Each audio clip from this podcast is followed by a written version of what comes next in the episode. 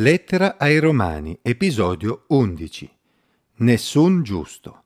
Leggo nella Bibbia in Romani, capitolo 3, versetti 9 a 20. Che dire dunque? Noi siamo forse superiori? No, affatto, perché abbiamo già dimostrato che tutti, giudei e greci, sono sottoposti al peccato. Come è scritto, non c'è nessun giusto, neppure uno. Non c'è nessuno che capisca, non c'è nessuno che cerchi Dio. Tutti si sono sviati, tutti quanti si sono corrotti, non c'è nessuno che pratichi la bontà. No, neppure uno. La loro gola è un sepolcro aperto, con le loro lingue hanno tramato frode, sotto le loro labbra c'è un veleno di serpenti. La loro bocca è piena di maledizione e di amarezza. I loro piedi sono veloci a spargere il sangue. Rovina e calamità sono sul loro cammino e non conoscono la via della pace. Non c'è timor di Dio davanti ai loro occhi. Or noi sappiamo che tutto quel che la legge dice, lo dice a quelli che sono sotto la legge, affinché sia chiusa ogni bocca e tutto il mondo sia riconosciuto colpevole di fronte a Dio. Perché mediante le opere della legge nessuno sarà giustificato davanti a Lui. Infatti la legge dà soltanto la conoscenza del peccato. Non c'è nessun giusto, neppure uno. Questa semplice frase riassume un concetto fondamentale da comprendere se vogliamo relazionarci con Dio nel modo corretto. Il popolo di Israele era stato scelto da Dio per portare la sua luce nel mondo e aveva ricevuto la legge, la rivelazione di Dio che li avrebbe guidati in quel compito. Questo, come Paolo aveva illustrato, era un grande vantaggio perché essi si trovavano in una posizione privilegiata per conoscere il Signore. Eppure la storia aveva dimostrato che gran parte degli israeliti nel passato si erano ribellati a quel Dio che li aveva liberati dall'Egitto e allo stesso modo in quel momento molti ebrei stavano rifiutando di credere nel Messia Gesù che Dio aveva mandato loro. Dio sarebbe rimasto fedele alle sue promesse verso Israele, ma questo non rendeva gli ebrei superiori agli altri perché anche loro erano comunque mancanti di fronte alla giustizia di Dio. In questo brano Paolo usa un linguaggio forense come se fosse in corso un processo contro l'uomo. L'accusa è chiara. Tutti gli esseri umani, siano giudei o stranieri, sono sottoposti al peccato e quindi tutti sono meritevoli del giudizio di Dio. Nella parte centrale Paolo cita diversi passi, uno dopo l'altro, tratti dall'Antico Testamento, in particolare da alcuni salmi, il 14, il 5, il 140, il 36 e da Isaia 59.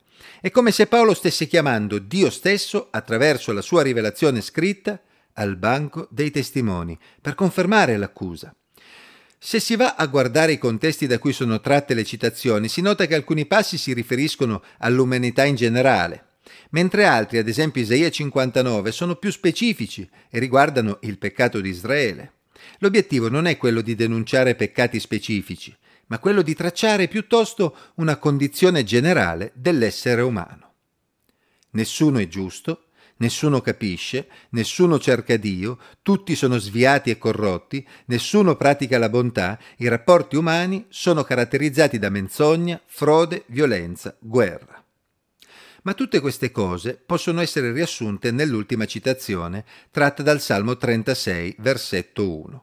L'iniquità parla all'empio nell'intimo del suo cuore. Non c'è timor di Dio davanti agli occhi suoi. Sì, il problema dell'essere umano è la mancanza di timore di Dio. Quando non c'è un rapporto con Dio, quando non c'è fede in colui che ci ha creati, quando non c'è un desiderio di rispettare i propositi che Lui ha stabilito per la sua creatura, le cose vanno male, molto male.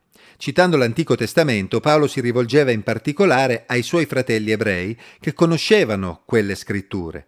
Essi stessi dovevano riconoscere che l'accusa di Dio anche nei loro confronti era giusta e le prove erano schiaccianti, come la storia di Israele dimostrava. Anche loro, quindi, al banco degli imputati dovevano rimanere con la bocca chiusa, non potendo dire nulla in propria difesa, in attesa della sentenza definitiva. Tutto il mondo sia riconosciuto colpevole di fronte a Dio. Eppure qualcuno poteva a quel punto avere l'ardire di fare un'osservazione.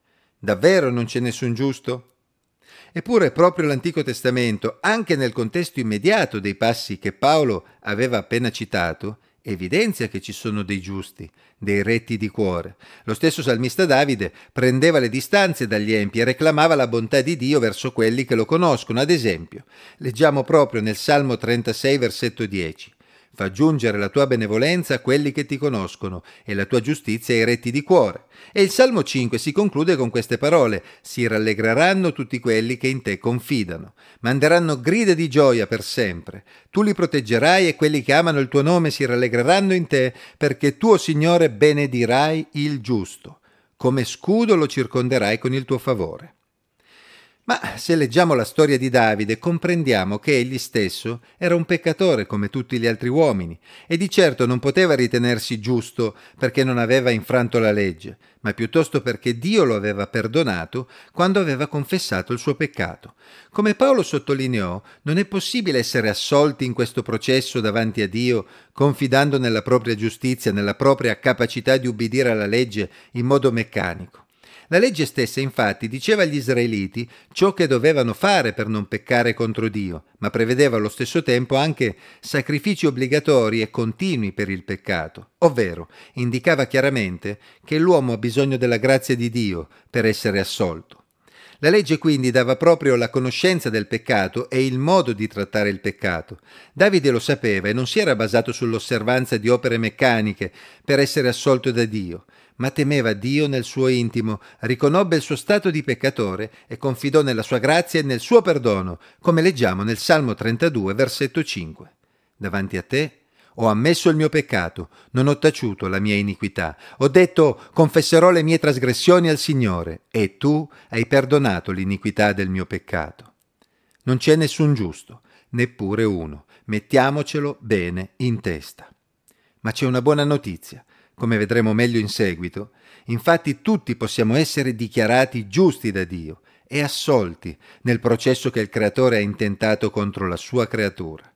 Possiamo sperimentare il medesimo perdono che ha sperimentato Davide, ma il primo passo, se non lo abbiamo ancora fatto, è ammettere la nostra colpevolezza davanti al giusto giudice.